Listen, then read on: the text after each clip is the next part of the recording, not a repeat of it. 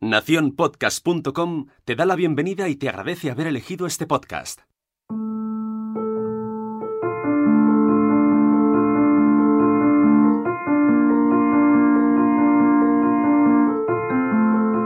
Este verano muchos oyentes nos escribieron con cariño e interés. Uno de los mensajes me emocionó especialmente. Querida Nuria, hace unos días falleció mi mujer, Julia. Llevábamos casados 46 años. En estos sus últimos meses que pasó ya en cama, los episodios de Gabinete de Curiosidades nos acompañaron muchísimo. Me sentaba a su lado y le mostraba las fotos y los vídeos en el ordenador portátil. Cuánto los disfrutó. Me pidió que cuando llegara el momento debía enviarte una cosa suya. Ese momento desgraciadamente ha llegado. ¿Serías tan amable de darme tu dirección?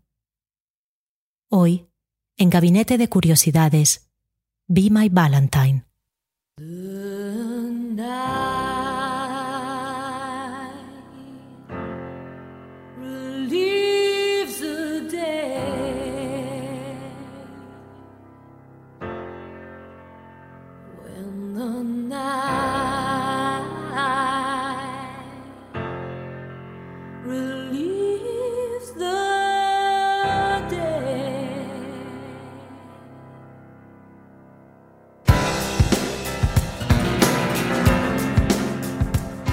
Hobbit es uno de esos documentales que te deja pensando durante días.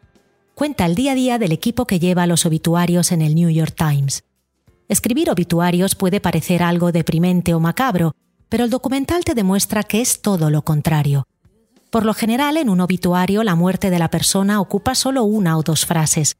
El resto del artículo es una celebración de su vida. Periodistas como Douglas Martin o Margaret Fox llegan a ese departamento con una larga carrera como reporteros a la espalda y usan todo el instinto y la técnica adquiridos para construir biografías comprimidas que son a veces pequeñas obras de arte. ¿Cuántas palabras merece la vida de una persona? Por lo general, en el New York Times son 800, aunque a veces, en el caso de personas particularmente influyentes o conocidas, al reportero se le permite expandirse más. ¿Cómo se reduce una vida a una página? Sobre todo, ¿quién decide qué vida acabará en el Times?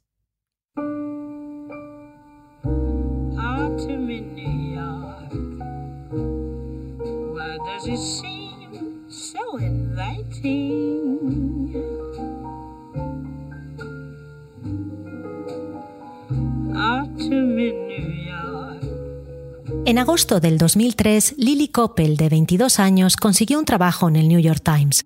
La pusieron a cargo de la sección metro donde escribía sobre la efervescente vida nocturna de la ciudad. Sus días transcurrían entre teatros, conciertos y alfombras rojas. Eran jornadas frenéticas, y aunque Lily se daba cuenta de la gran suerte que había tenido con aquel trabajo, después de todo se acababa de licenciar, deseaba un encargo menos frívolo.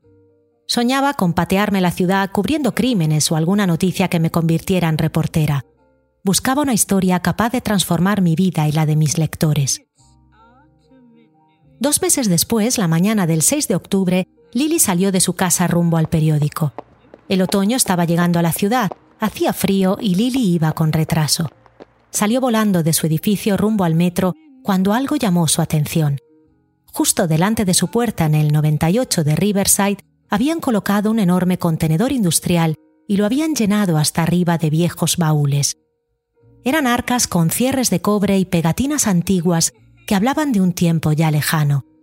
Hoteles lujosos, sellos del Orient Express, pasajes de barco a Egipto, pagodas y palmeras, siluetas de mujer con sombrillas en Cannes.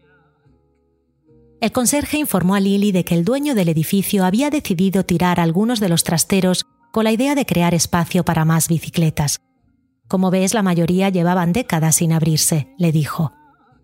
El instinto de Lily le hizo llamar al periódico, pedir un fotógrafo, hacerse una cola de caballo y escalar aquella montaña para intentar abrirlos. Señorita, baje de ahí, por favor, le dijeron los porteros. Ni lo sueñen, respondió Lily. Lily forcejeó con las cerraduras intentando recordar cuándo había sido la última vez que se había vacunado contra el tétanos pronto empezaron a salir maravillas. Zapatillas de satén, batas de seda, vestidos de noche que parecían de Greta Garbo, espejos dorados y cortinas de encaje. Había perfumes de vainilla que conservaban el olor, vasos de champán ya opacos y pañoletas envueltas en papel de seda. Algunos de aquellos baúles tenían nombres. En una de las etiquetas, una ilustración del Vesubio servía de marco para anunciar que el arca pertenecía a la señorita Franz de Génova. Otro decía entregar en el plaza. Lily fue formando una montaña con todos los tesoros que encontraba. La chica intentó abrir uno de esos baúles armario antiguos diseñados para estar en pie.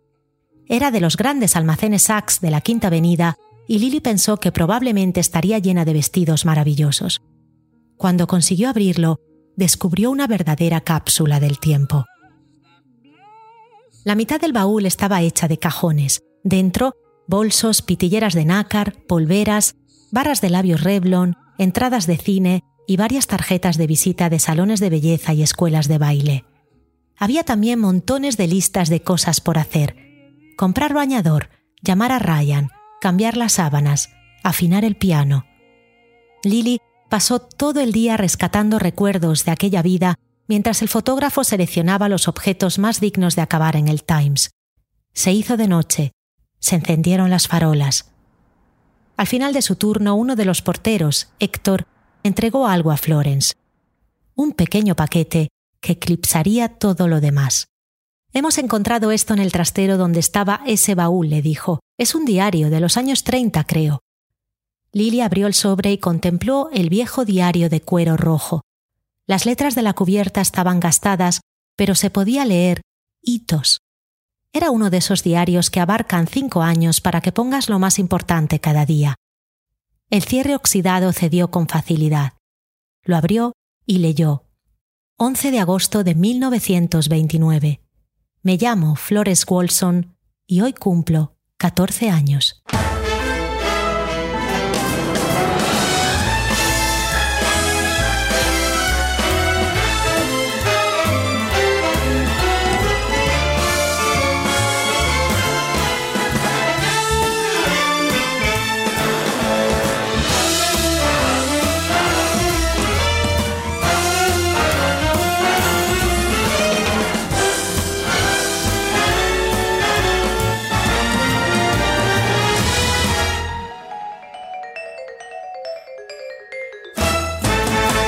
Desde el 1929 y hasta el 1934, Florence había escrito diligentemente sin saltar una fecha, a menudo incluso dos veces.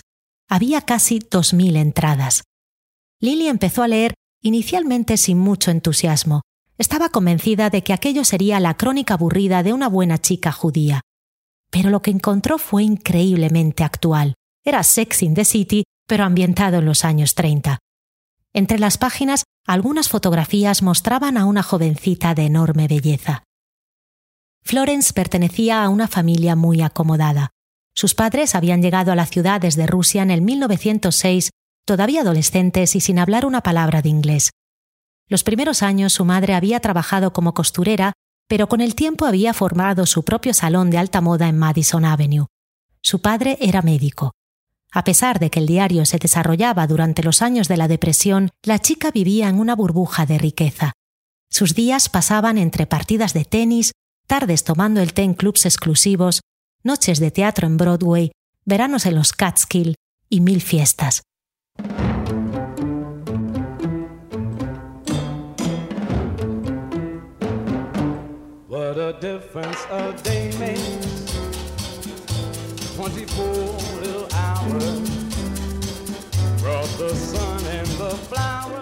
Pero Florence no era una chica superficial. Odiaba pasar los días en el club de campo hablando de peinados. Le interesaba la literatura, leía los clásicos y amaba Baudelaire. Hablaba con pasión de Mozart y Beethoven. Cuando los escucho me siento llena de belleza, escribía. Con 15 años había empezado un curso de pintura y se apasionó de Cézanne. He ido a la inauguración del Museo de Arte Moderno y casi me desmayo por el inmenso ataque de celos que he experimentado. Todavía no sé ni pintar una manzana. Qué triste. Las posibilidades son infinitas. Cuánta belleza. Sobre todo, Lily descubre en Florence una chica con una gran vitalidad, que añoraba más que nada ser libre. Escribía sobre la sensación de soltarse el pelo mientras cabalgaba caballos y gran parte de sus entradas eran sobre sus primeras experiencias de amor. En aquel entonces circulaba un libro en la ciudad, The Well of Loneliness, que trataba la homosexualidad y había sido prohibido en muchos países. La novela influenció a muchos jóvenes de la época, incluida Florence, que amaba a hombres y mujeres con la misma pasión. En plena adolescencia, Florence se obsesiona con una famosa actriz de teatro de la época, Eva Lagalien, y una noche se introduce en los camerinos para persuadirla a tener una relación con ella. Ya en la universidad, organiza un salón literario que se llena de escritores y se enamorará de Pearl, una compañera de residencia. Florence escribe, He dormido con Pearl y fue precioso. No hay nada mejor que la intimidad con alguien que te gusta de verdad. En las últimas entradas, Florence se vuelca de lleno en la escritura. Su madre le regala un abrigo de serpiente por San Valentín. Ella dice que necesita otra cosa porque soy una poeta. Convence a sus padres y se hace con su mayor deseo, una Remington portátil número 3. La máquina, en color lavanda y morado, tenía teclas blancas, algo rompedor en aquella época, y costaba 60 dólares de entonces. Se comercializó como la máquina ideal para la escritura personal y arrasó entre las mujeres. Puedes verla en nuestra web. Con ella, Florence escribía frases como Este es nuestro pequeño instante, nuestra oportunidad. Estamos vivos ahora, eso es lo que cuenta.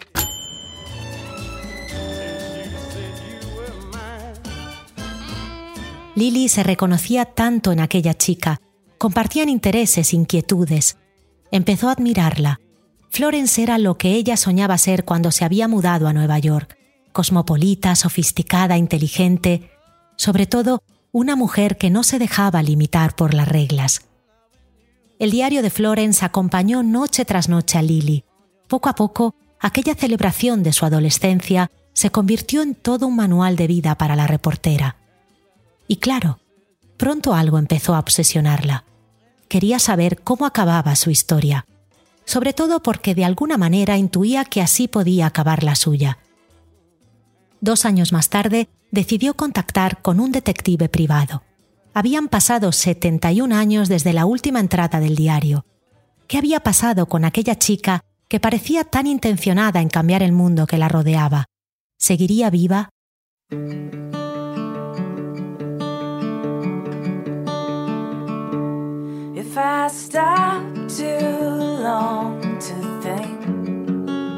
Unas semanas después, el detective trajo noticias. Florence seguía viva, tenía 90 años, se había casado con 24 años y vivía en los Hamptons. Lily la telefoneó. Dígame, ¿Florence? Sí. Lily se presentó y le contó su hallazgo. Oh, sí, sí, es mío. Quiero conocerte, respondió Florence. En mayo del 2006, Lily se subió a un tren rumbo a los Hampton. Cuando llegó a la casa de Florence, la anciana, labios rojos y gafas de concha, abrió la puerta y enseguida la abrazó. Valerie, ven a ver, gritó a una de sus hijas. La chica es muy guapa. Florence vivía allí con su marido Nathan, un odontólogo. Llevaban casados 67 años y tenían dos hijas, Valerie y Karen, tres nietas y tres bisnietos.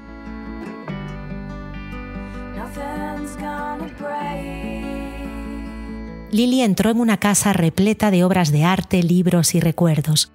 Encontró una mujer que, aunque acomodada en la vida matrimonial clásica, con sus tardes jugando al bridge y veranos en los Hampton, todavía tenía ese brillo travieso en los ojos.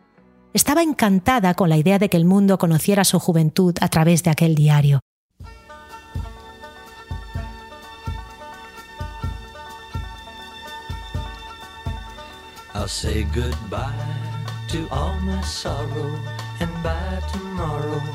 I'll be on my way. I guess the Lord must be in New York City. Florence y Lily leyeron algunas entradas al azar. La hija escuchaba atónita los amores de su madre Hija, en aquellos años todos queríamos ser Virginia Woolf y Vita Sackerville West, dijo ella riendo. Florence pasaba las páginas maravilladas, intentando recordar. Uh, es verdad. También me gustaba la fotografía. Mira, mira, si hasta gané un premio una vez. Dios mío, ¿dónde acabó toda esa creatividad? Durante un buen rato, Florence relee las páginas dedicadas a aquel gran amor, Pearl. Observa una foto de aquella chica pegada entre las páginas. Luego cierra el diario y suspira. Mira a su hija, después a Lily, y quizás sin darse cuenta de que lo estaba haciendo en voz alta, se pregunta, si hubiera sido fiel a mí misma, ¿habría acabado aquí? La hija le estrechó la mano. Lily cambió de tema. Pero seguiste escribiendo, ¿no? Oh, sí. Incluso escribí un libro, le dijo, en mi querida Remington.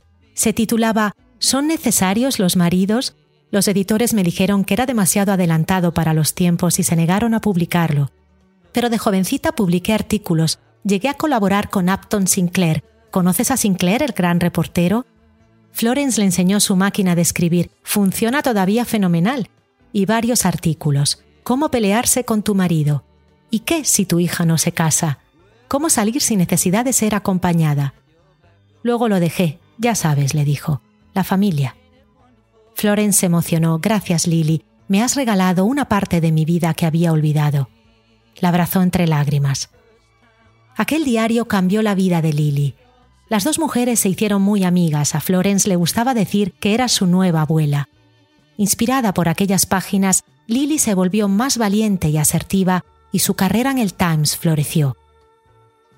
Pero sobre todo, el descubrimiento de Lily cambió la vida de Florence.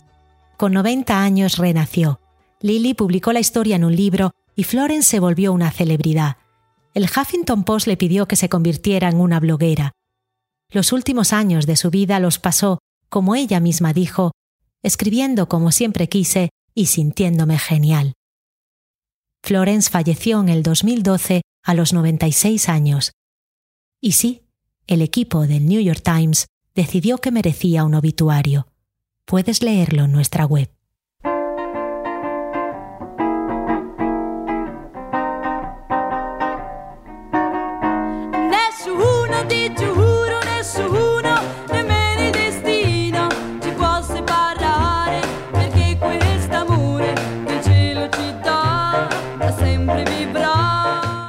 Tres años después del nacimiento de Florence, el 18 de julio del 1917, y del otro lado del océano, la ciudad de Génova veía nacer a otro talento creativo, Fernanda Pivano, Nanda.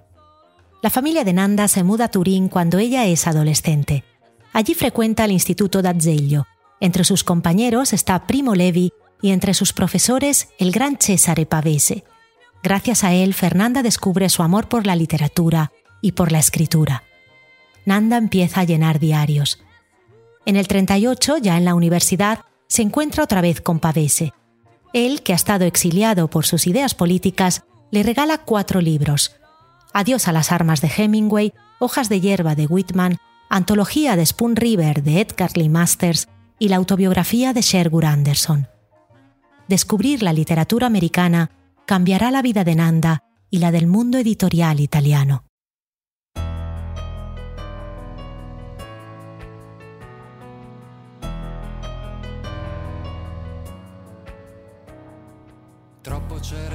Per capire que si può star bene senza complicare il pane.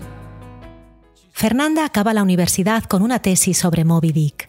A continuación, y siempre con la guía de Pavese, decide traducir aquellas obras americanas. Quiere acercar esos escritores a todo el público italiano. Cuando traduce Adiós a las armas de Hemingway, Fernanda se mete en un buen lío. Era el 1943 y los fascistas no aprueban el texto. Arrestan a Fernanda y la interrogan durante horas. Dos de ellos la meten en un calabozo. Nanda se da cuenta de que van a violarla. De pronto las sirenas anuncian un ataque aéreo. Todos corren. Fernanda escapa. Está a salvo. Aquel susto no frena a Fernanda y sigue traduciendo.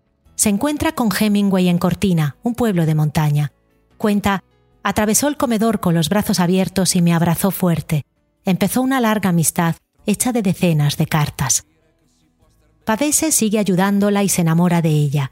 Le dedica algunos de sus poemas y le pide la mano dos veces, el 26 de julio del 40 y el 10 de julio del 45.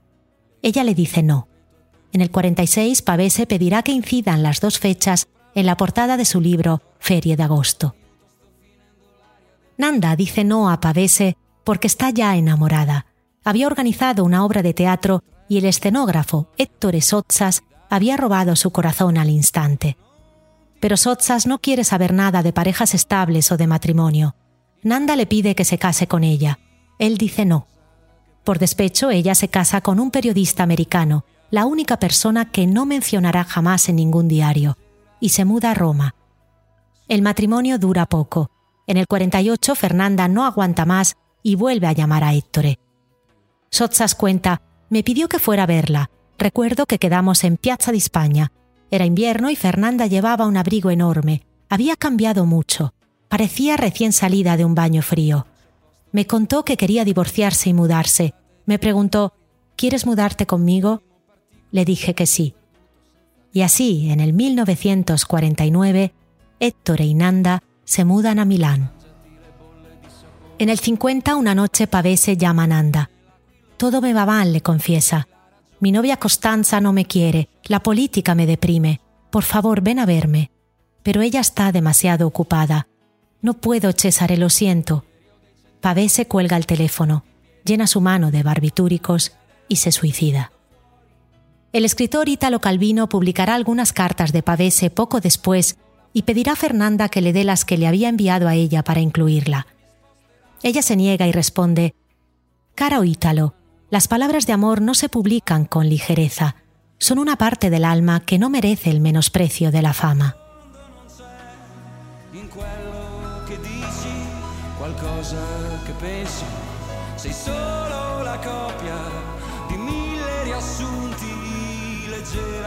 La vida con Sotzas no es fácil. Él, que con los años se convertirá en un diseñador icónico, por aquel entonces todavía no gana dinero. Nanda trabaja de día en una escuela y de noche sigue traduciendo. En el 57 viaja por primera vez a los Estados Unidos. Conoce a Henry Miller, a Naisnin, a Faulkner y traduce o escribe los prólogos de todos. Seguirán otros viajes por todo el mundo, siempre acompañada de Sotzas, que empieza ya a ser reconocido. Cuando están en Milán, por su salón pasan poetas, cantantes y artistas. En el 62, durante una estancia en California, Héctor cae gravemente enfermo y pasa muchas semanas en el hospital. Nanda no lo abandona ni un segundo. De aquella época surgirá la revista Room East 128, el nombre de la habitación donde se recupera Héctor. En aquellos años, Fernanda lleva a Italia las obras de la Beat Generation. Kerouac, Ginsberg, Corso. Y sí, cae rendida también ante William Barrows.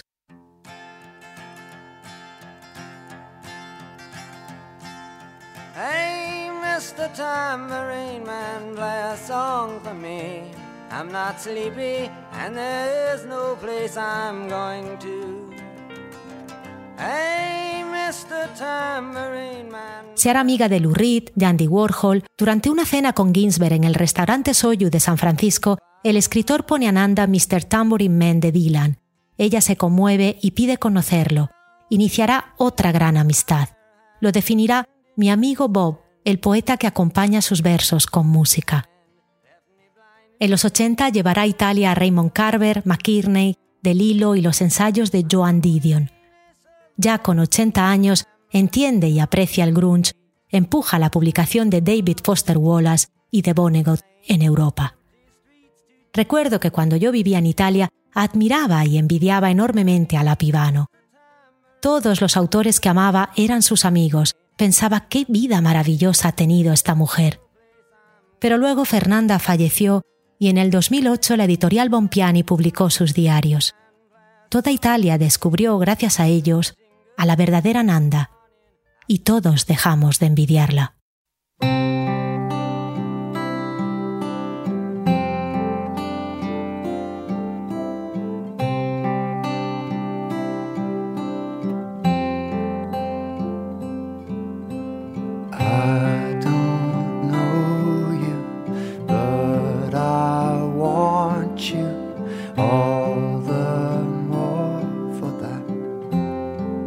Las memorias revelan una pibano triste a la que el amor, su verdadero amor, derrotó. durante los 27 años que duró su matrimonio con Héctor, él no hizo más que traicionarla con chiquillas o ignorarla. Ella, fiel y profundamente enamorada, nunca lo dejó. Cuando él finalmente se fue con otra mujer, Fernanda se cortó las venas y casi muere. Gastó todos sus ahorros en pitonisas y brujas intentando que Héctor se volviera a enamorar. Sotsas le dice, déjame en paz, vuélcate en el trabajo. Y Nanda, siempre devota, eso hizo.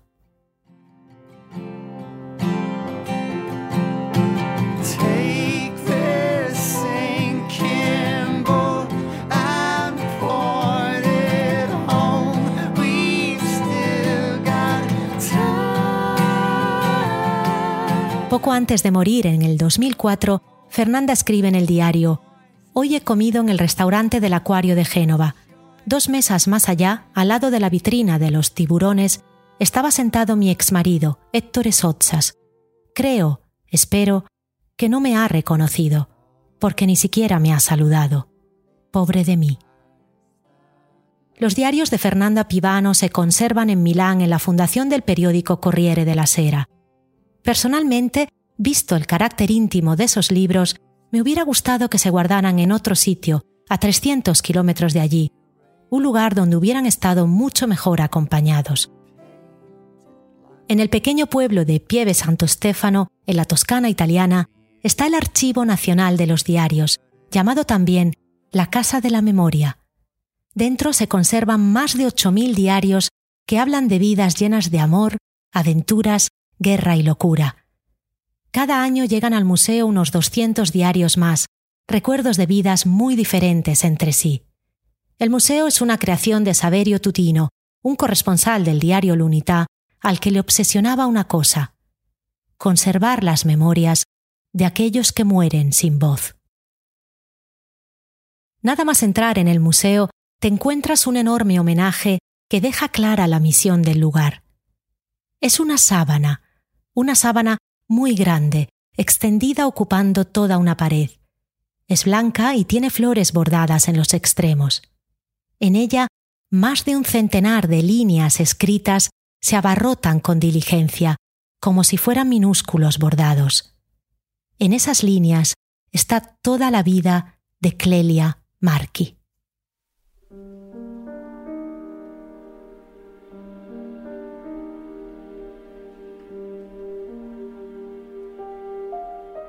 El diario de Clelia se titula Ñancana Busía, en su dialecto Ni una mentira, y empieza Queridas personas, cuidad de esta sábana, porque aquí está mi vida y la de mi marido. No puedo dormir, así que he decidido escribir cada noche sobre los sacrificios y sufrimientos que nos unieron. Clelia nació en Pollo Rusco, un pequeño pueblo cercano a Mantua. Era coetánea de Fernanda y de Florence, nació en el 1912 pero su vida no pudo ser más diferente. Ella nació en la pobreza. Sus padres eran campesinos. Desde muy niña, Clelia ayuda en el campo atando paja o recogiendo trigo. Fue a la escuela solo dos años. La situación no le permitió estudiar más. Aún así, era la más culta de sus hermanos y de niña intentó enseñarles a escribir y leer. En mis recuerdos todo está envuelto en miseria, escribe Clelia. Comer siempre solo polenta, y dar las gracias, lavarse con cenizas, ver cómo el techo de tu cabaña se derrumba con la nieve, ir al establo a calentarse con el aliento de las vacas, pisar sus excrementos para calentar los pies. Cuando cumple 14 años, Clelia conoce a Anteo Benati, otro campesino de 25 años. Se enamoran. Los padres de Clelia no aprueban. La familia de Anteo es aún más pobre que la de ella. Pero cuando Clelia cumple 16, se queda embarazada y aceptan con resignación la única opción, el matrimonio.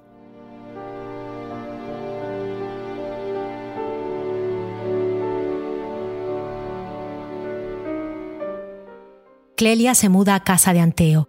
Escribe, allí no hay suegra, había ya muerto, solo dos cuñadas de 19 y 21 años que me obligan a trabajar en casa, yo que siempre trabajé en el campo, y que no me aceptan. En enero de 1929 nace el primer hijo. Dos años después tiene otro, pero muere casi enseguida. Escribe, entonces ir al médico era considerado una deshonra, así que nos quedábamos en casa a esperar el destino. La misma semana en la que murió mi hijo, murió también la hija de mi cuñada. La vida de Clelia y Anteo transcurre entre mil sacrificios y pesares. Tienen en total ocho hijos, cuatro mueren y una no caminará durante muchos años. Salen adelante como pueden entre el hambre y la escasez. El amor que sienten les ayuda a superar cada desgracia. Clelia intenta casar enseguida a los hijos, ojalá pronto una boca menos que mantener. Pasan los años, los hijos empiezan a irse, Clelia y Anteo pueden por fin dejar la tierra. Compran un pequeño apartamento en el pueblo al lado de uno de sus hijos y se mudan con otro hijo enfermo, su nuera y una nieta. Es una situación de lo más austera, pero a ellos les parece maravilloso. Son felices, se aman y por fin pueden descansar un poco.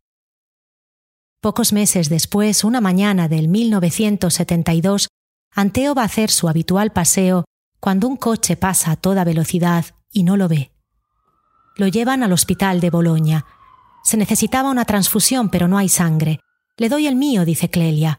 Pero los médicos entonces pensaban que una mujer que había tenido tantos hijos no podía donar. Se te ha ido todo en la leche, le dijeron.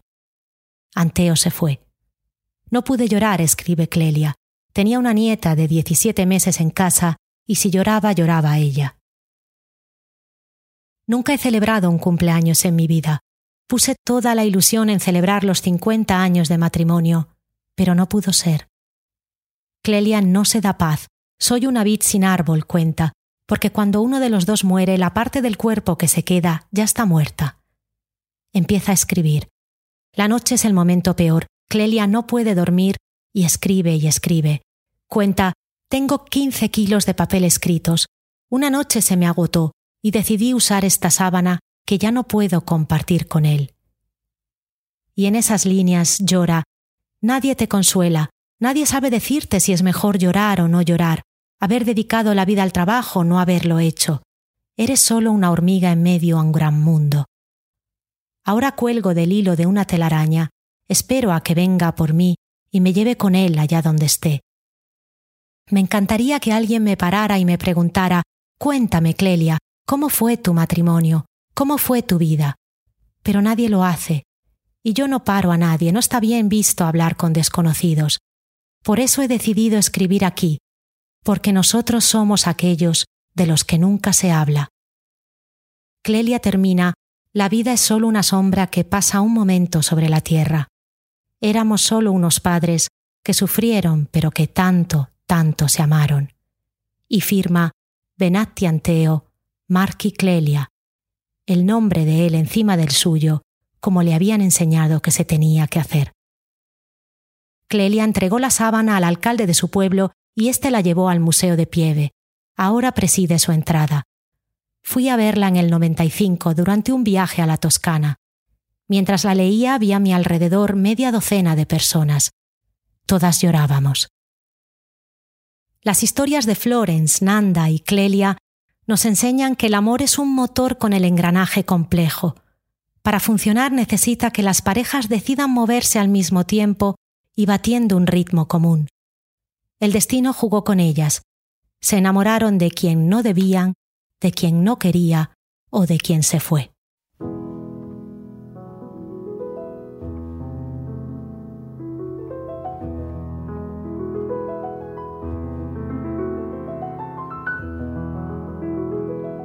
Cuando me entregaron el paquete de aquel oyente que había escrito hablando de su mujer, me sorprendió ver que era grande y pesado. Lo abrí y me quedé sin respiro. Era una máquina de escribir, no una máquina cualquiera. Es una Olivetti Valentine. En 1969, Olivetti pidió al ya famoso por entonces Héctor Sotzas que diseñara una máquina de escribir. En aquella época el sentimiento de culpa invadía a Héctor sabía que pronto iba a dejar a Fernanda y decidió aprovechar esa oportunidad para hacerle un regalo.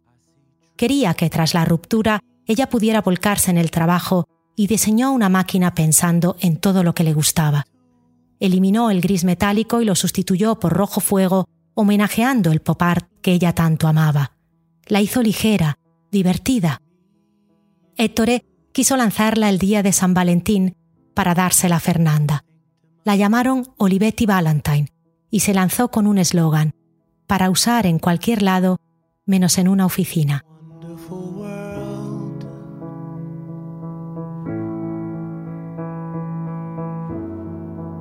Saqué la máquina del maletín.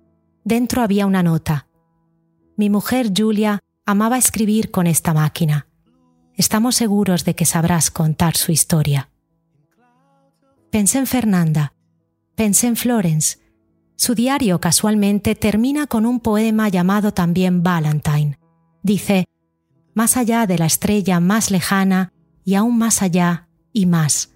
Allí he mandado tu nombre y un corazón para que lo cuelguen en la pared del mundo. Pensé en Clelia, que tanto amó y no tuvo un obituario en el Times. Pensé en Julia, mecenas de este podcast. Me gusta imaginar que ahora mismo está con todas ellas y que juntas siguen escribiendo. Con gran respeto por todo lo que representa, escribí este episodio en la máquina Valentine con una misión, dar a todas el homenaje que merecen porque todas las vidas, todas las vidas merecen ser celebradas. Arrivederci, Giulia. Riposa in pace. What a wonderful world. What a wonderful world.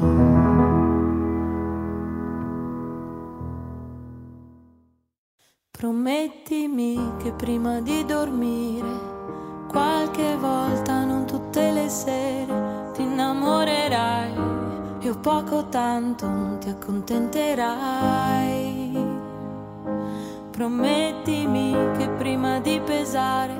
Gabinete de Curiosidades es una producción de Nación Podcast con la colaboración de los 459 mecenas que nos han abrazado con su apoyo. Recuerda que en gabinetepodcast.com encontrarás fotografías, vídeos, bibliografía y banda sonora.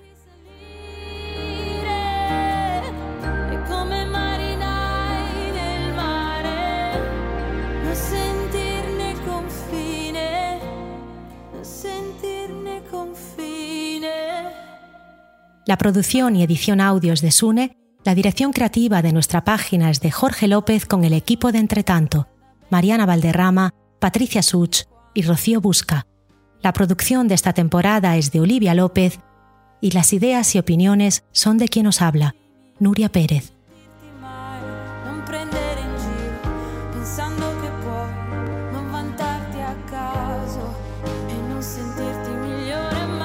Este episodio está dedicado a Julia Macchi y a su marido Abel. Grazie. La semana que viene el viaje nos llevará a la música, la literatura y el cine de la última década lenta. Acompáñanos, porque si perdemos la curiosidad, ¿qué nos queda?